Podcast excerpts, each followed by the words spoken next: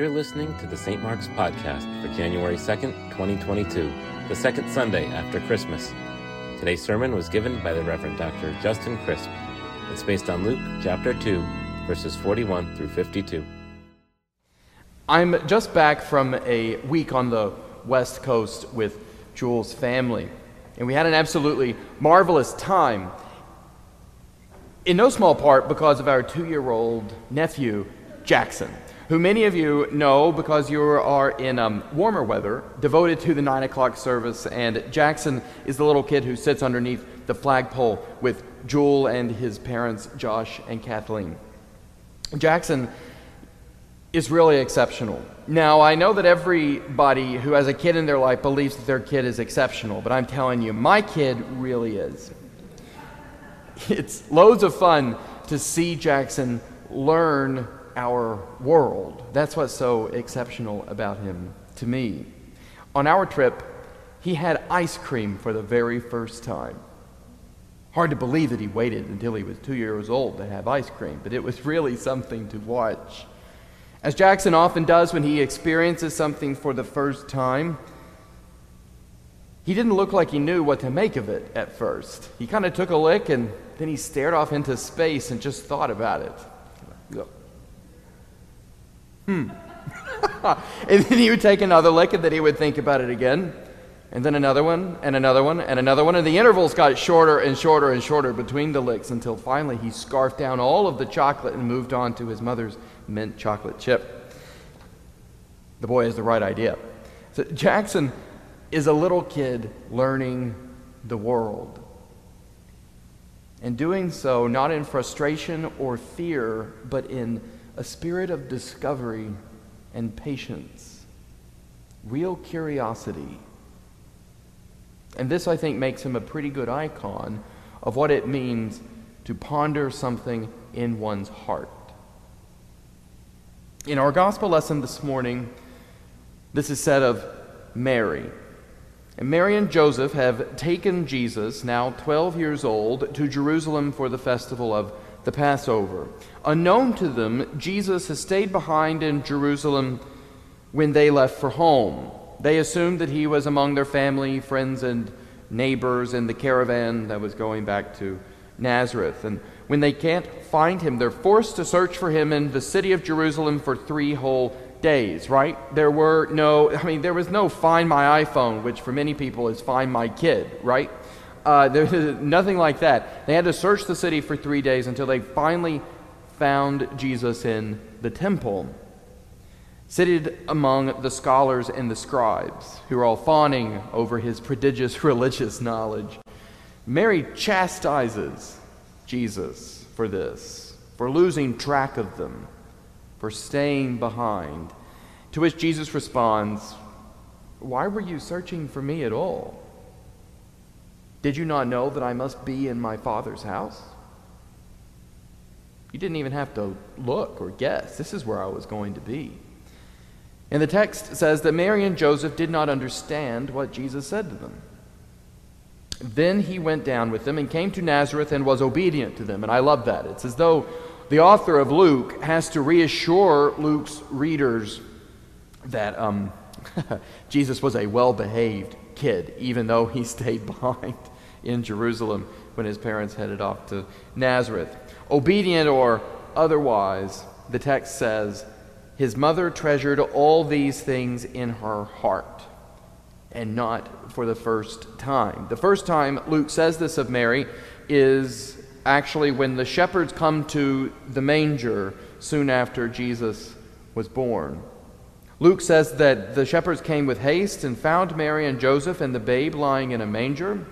And when they had seen it, they made known the saying which was told them concerning this child.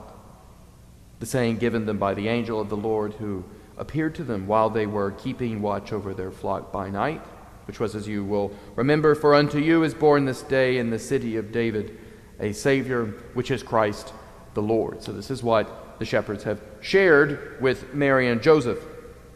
And all those that heard it wondered at those things which were told them by the shepherds, the text says.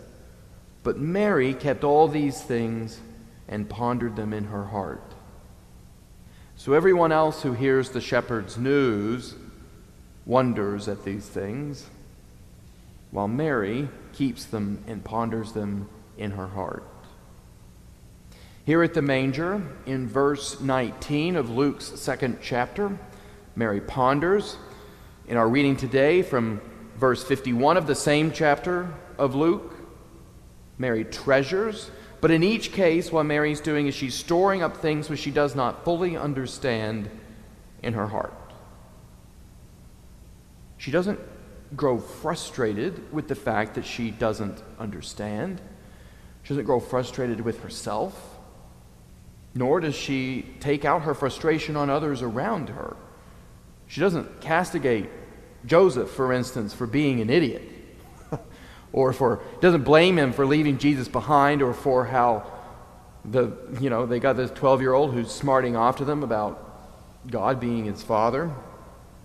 Nor does she nor does she castigate Jesus, tell him to explain himself more plainly to his mom, be less disrespectful, less uppity. She just keeps the things she doesn't fully understand in her heart and awaits for their meaning to be revealed to her in the fullness of time. Mary is patient with herself and patient with God. And she treats the mystery of her son who is in some ways she does not understand the eternal word of the Father. Somewhat like my nephew treated ice cream, not as something to be conquered and snuffed out, analyzed to death, but as something to be discovered and cherished. And all of this reminds me of a story told to many of us in seminary by my teacher and Reverend Elizabeth Miroslav Volf. Miroslav, when he was a doctoral student at Tübingen in the 80s, was, uh, was privileged with, with seeing, uh, hearing the lecture of, a, of the famous Jesuit theologian Karl Rahner. Rahner was one of the chief architects of the Second Vatican Council of the Roman Catholic Church, an utterly brilliant man. Uh, um, uh, both Reverend Elizabeth and I are great fans of Karl Rahner. Rahner was brilliant, and he wrote incredibly dense theology. He had a gift for making simple things incredibly complicated. You ever met people like that? he had a gift for making simple things very, very complicated. He wrote theology so wildly technical and wildly difficult. Even my brilliant teacher, Miroslav, has some, you know, it's slow going even for him. Anyway, Miroslav saw a notice posted for the lecture at the university and saw that it was entitled Intellectual Patience in Itself. and Miroslav thought, great, another simple thing made incredibly complicated. And in such a way that would show off how utterly brilliant and erudite Rahner was. But he was looking forward to the lecture. And when the time for the lecture came, Father Rahner began by saying, there was actually a bit of a mistake in the transmission of my title. The title of my lecture is not intellectual patience in itself. I'm going to speak about intellectual patience with oneself. Now, in the original German, that's a difference of just one word. You might be thinking in English, oh my gosh, how did they get that wrong? Uh, but it wasn't the university's fault. It's just a difference of one word. Intellectual patience in itself, in sich selbst, and intellectual patience with oneself, mit sich selbst. Just the in and the mit there, and it made all of the difference. In any case, in his lecture, Rahner is at a very old age reflecting back on a life of having made many very simple things incredibly complicated, a life of trying to plumb the depths of the one he called holy mystery, that is to say, God. And the lecture is about how human beings are limited in our ability to comprehend God and the world. We are finite. It's what it means to be human. And we're not just limited in what we can know, we're limited actually in what we can do. Human beings are the kinds of creatures who can set goals for themselves. We can aspire to things. We can aspire to be different. Jewel and I boarded our dog, Valkyrie, uh, you know, um, while we were away on the West Coast with her family. And I, I'll just say, Valkyrie's lost some weight while Valkyrie was at doggy camp. But a dog is not the kind of thing that can aspire to lose weight, right? I love my dog. This is one of the differences between me and my dog is I can set a goal for myself and my dog can't. I actually think my dog is happier for that reason. right? Which was actually just Rahner's point. It was exactly Rahner's point. Rahner said that we can either deny our limitations or we can accept them. When we deny our limitations, we often take out our subsequent frustration with our inability to perfectly achieve all of our goals and aspirations on ourselves or on others. Some of the people who are most incredibly hard on others are that way because they're actually incredibly hard on themselves. The alternative is, as Rahner put it in Miroslav's translation, is to muster the courage to face the tensions between who we are and who we aspire to become. Because when we acknowledge these tensions and accept them, then we have come to have patience with ourselves. And when we serenely accept our tensions between who we are and what we aspire to become, then, whether we are aware of it or not, we have come to rest on what, in everyday use of the word, we call God.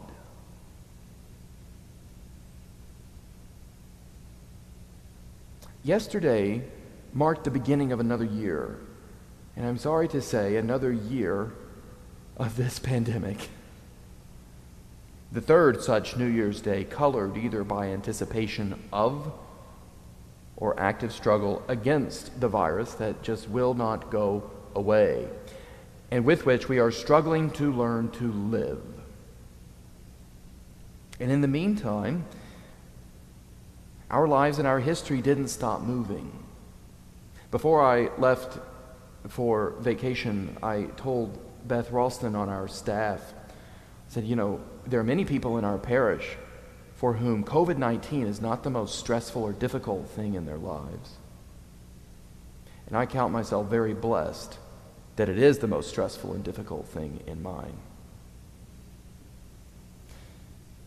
Because life didn't stop happening just because we were living through a pandemic, right? We moved and we married and we died and we buried and we gave birth and we baptized and we graduated and we watched prices grow through the roof and political polarization increase and we got a lot wrong and we got a lot right and you don't need me to give you your year in review because you probably watched one on New Year's Eve or you can watch it yourself in the cinema of your mind.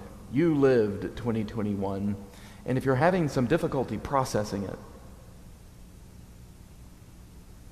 if you're having some difficulty making sense of it or where you're at in your life or who you are or who God is calling you to be or who God is, just be patient with yourself. Be gentle with yourself. You are a human being, and you are profoundly okay.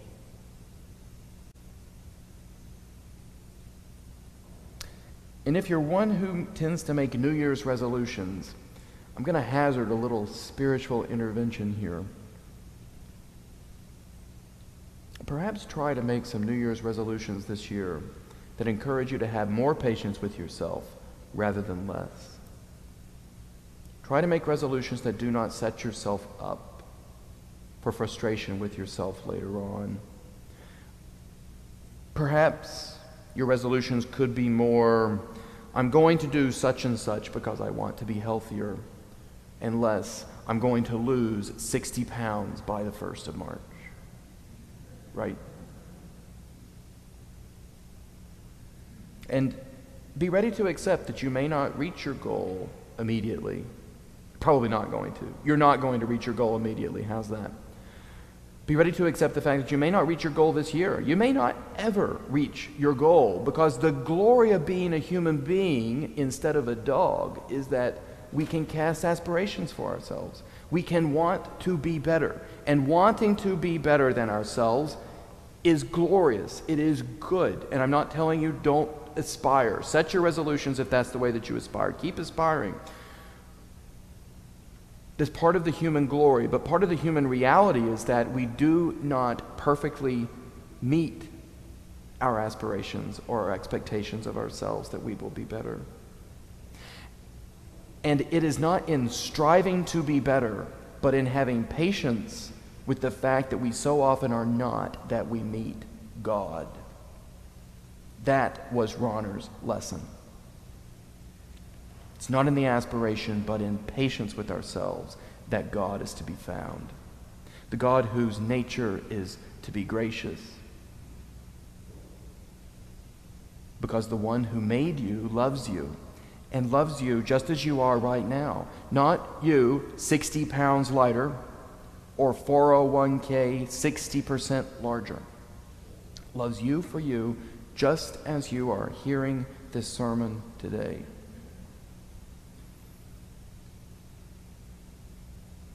No matter how grown up we are, we are all God's beloved children.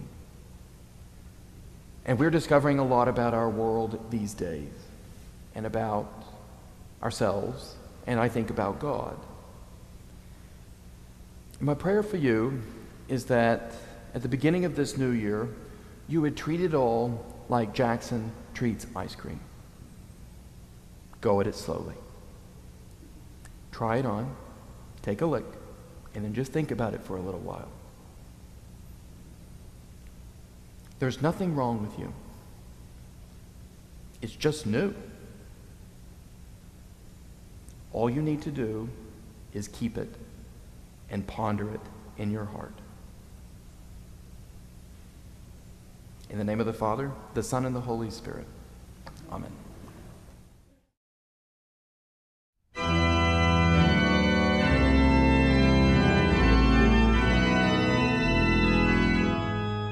You can find more sermons on our website, www.stmarksnewcanaan.org.